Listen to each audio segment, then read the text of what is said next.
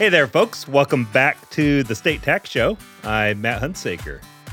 No one likes to play against a stacked deck, uh, especially with taxes on the line.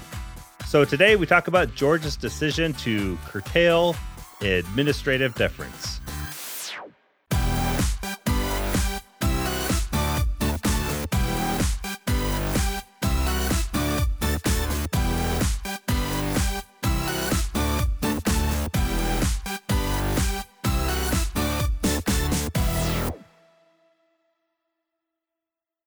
This is just going to be a quick one today, folks.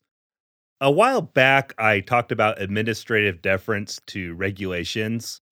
And by that, I mean that's where the court defers to the regulations of an administrative body that's charged with applying the law if the statute that they're applying is ambiguous. I think I talked about that back when the Kisor decision came out.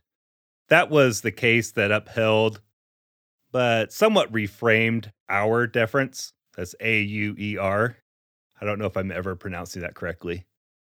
That is the court deference to administrative bodies' interpretations of their own ambiguous regulations as opposed to statutes. If you have been in the state tax world for any appreciable time, you will then know what an uphill battle it can be with administrative deference. Regulations are one thing because they get the public comment and hearings, and then eventually they're published.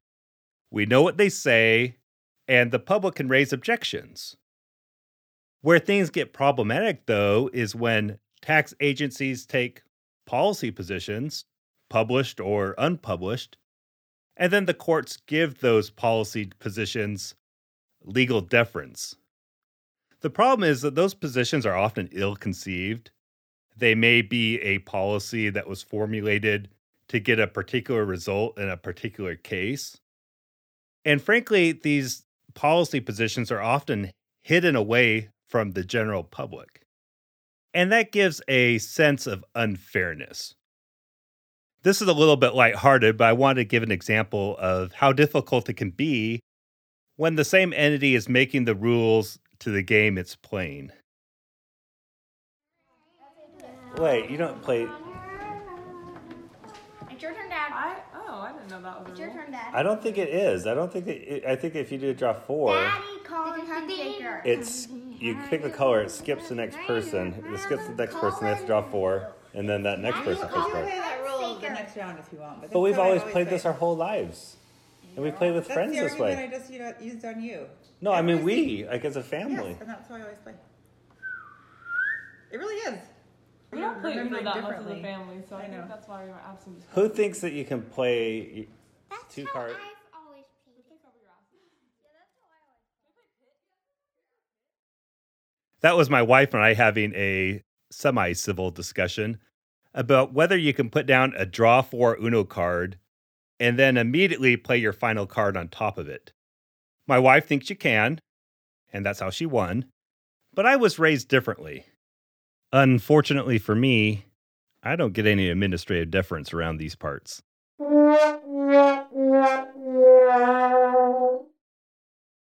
State legislatures have started to turn the tide on this type of administrative deference to administrative interpretations of laws where those interpretations don't, don't go through the regulatory process. There's been a handful of states who recently have made it clear that these types of interpretations ought not to get deference in the courts. And those include Mississippi, Wisconsin, Arizona, Arkansas, and let me look at my notes here Florida. Well, Georgia is looking to join the club by passing the Taxpayer Fairness Act. So far, it's passed both houses resoundingly and is now before the governor for signature. I don't have any reason to suspect that it won't be signed, but we will see. Basically, this law would prevent courts from giving any legal deference to interpretations of law by the Georgia Department of Revenue unless they have been properly promulgated through the regulatory process. I definitely think this is a step in the right direction, both for Georgia and the other states that I mentioned. And hopefully, we'll see more of these types of laws in the future to really level the playing field between taxpayers on one hand and tax administrators on the other hand. Well, that's it for this week. I told you it'd be short. I'll be back next Monday with a new episode. Until then, have yourselves a great week.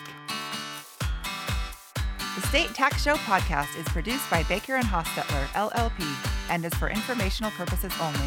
It is intended to inform our clients and other friends of the firm about current legal developments of general interest.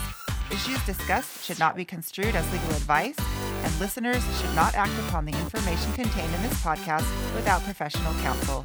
In some jurisdictions, this podcast may constitute attorney advertising. Please visit bakerlaw.com for more information about our practices and experience.